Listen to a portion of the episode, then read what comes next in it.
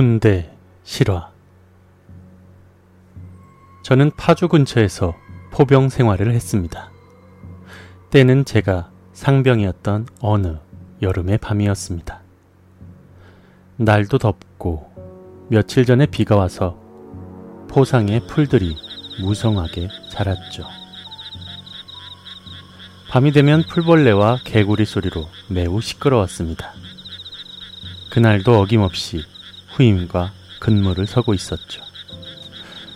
군대를 다녀오신 분들은 아실 겁니다. 야간에는 중대의 당직 사관과 당직 부사관이, 대대 상황실에는 당직 사령과 당직 부관이 있죠. 우리 포대가 초병 근무를 했던 탄약고는 산 중턱에 위치해 있었고, 대대 상황실을 지나서 가게 됩니다. 근무 교대를 위해 올라가던 도중 상황실에서 나오는 당직 부관을 만났습니다. 저와는 그리 친하지 않았던 그냥 몇 번 안면이 있던 하사였습니다. 기본적인 절차인 수화를 하고 나서 근무 교대 가는 거냐? 어, 네. 어디 가십니까? 아, 당직사령 지시로 대대 순찰 나간다.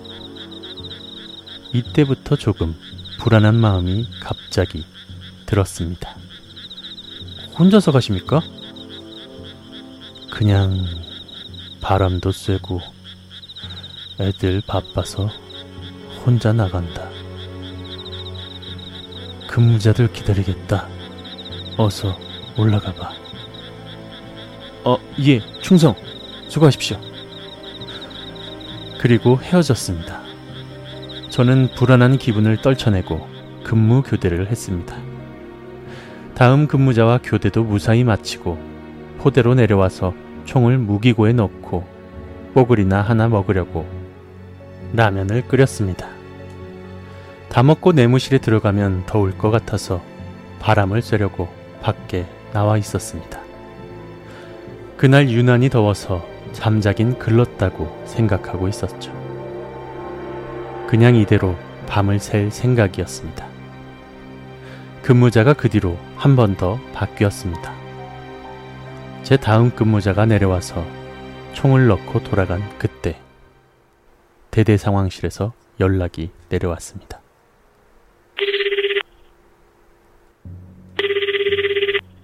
통신반 대기하고 있던 당직 부사관이 전화를 받았습니다. 뭐라고 말입니까? 처음에는 네. 평소처럼 받다가 조금씩 네, 이상한 네, 표정을 알겠습니다. 짓더군요. 전화기를 내려놓더니 자고 있던 당직사관을 깨우면서 말하더군요. 전포대장님! 전포대장님! 일어나셔야 됩니다. 어, 왜? 당직 부사관이 행방불명이랍니다. 방금 대대에서 당직 부관 여기 안 왔냐고 연락 왔었습니다. 어? 뭔 소리야? 밖에 있던 저는 당직 부관이 사라졌다는 말에 깜짝 놀랐습니다. 5분 대기조가 출동하고 각 포대에서 중간짬 정도 되는 병력들이 나와 대대를 수색했습니다. 2인 1조로 플래시를 들고 대대 구석구석을 돌아다녔습니다. 저와 짝이 된 고참은 대대 본부와 우리 포대가 이어진 곳을 수색하고 있었죠. 그 근처에 취사반이 있었는데 거길 지나는 도중 이상한 소리가 들렸습니다.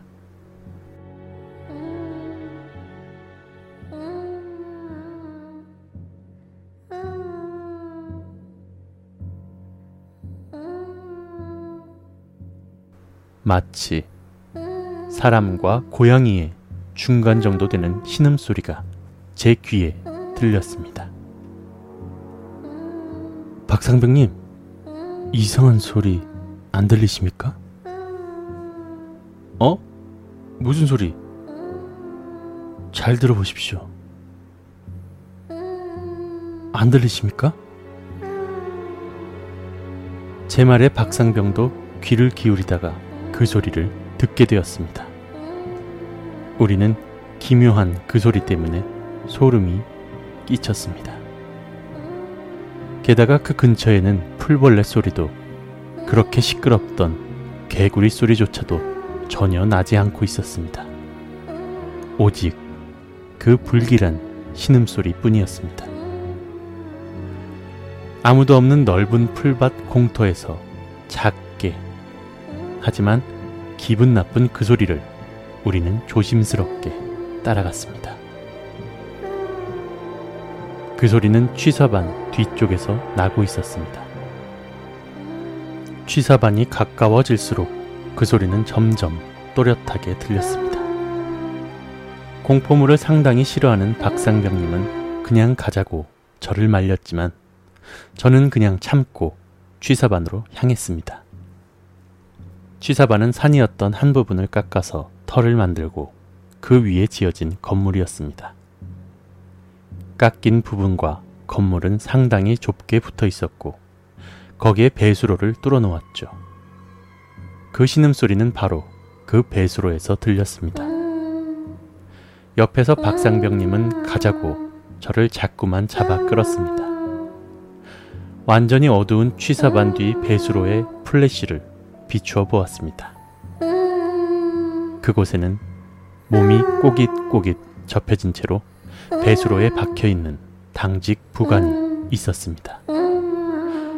거기다가 두 눈은 완전히 뒤집혀서 허옇게 드러나 있었고 입에서는 신음소리와 함께 거품을 물고 있었습니다.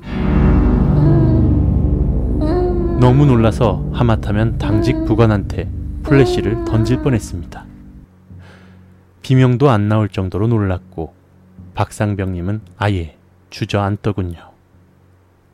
사람이 들어가기 힘든 저 배수로에 어떻게 들어갔는지. 그리고 몸도 진짜 문자 그대로 접혀 있었습니다. 저와 박상병님은 바로 대대상황실로 올라가서 보고했습니다. 당직 부관이 취사반 뒤에 파놓은 배수로에 박혀 있다고 말이죠. 수색하던 모든 인원이 삽질로 취사반 뒤에 있는 흙벽을 파내서 당직 부관을 꺼냈습니다. 그때까지도 당직 부관은 정신을 못 차리더군요. 곧 군의관의 명령으로 의무병들이 의무실로 옮겼고 저희는 해산했습니다. 그 후로 한 달간 그 하사는 간부 숙소에서 안정을 취했지만 부대 생활 적응이 쉽지 않았고 결국 다른 대대로 전출을 갔습니다. 도대체 누가 무슨 수로 건장한 성인 남성을 그 좁디 좁은 배수로에 넣었는지 아직도 모르겠습니다. 그리고 그 당직 부관이 무엇을 받는지, 무슨 일을 당했는지, 그건 본인이 말하지 않았기에 아무도 알 수 없었습니다.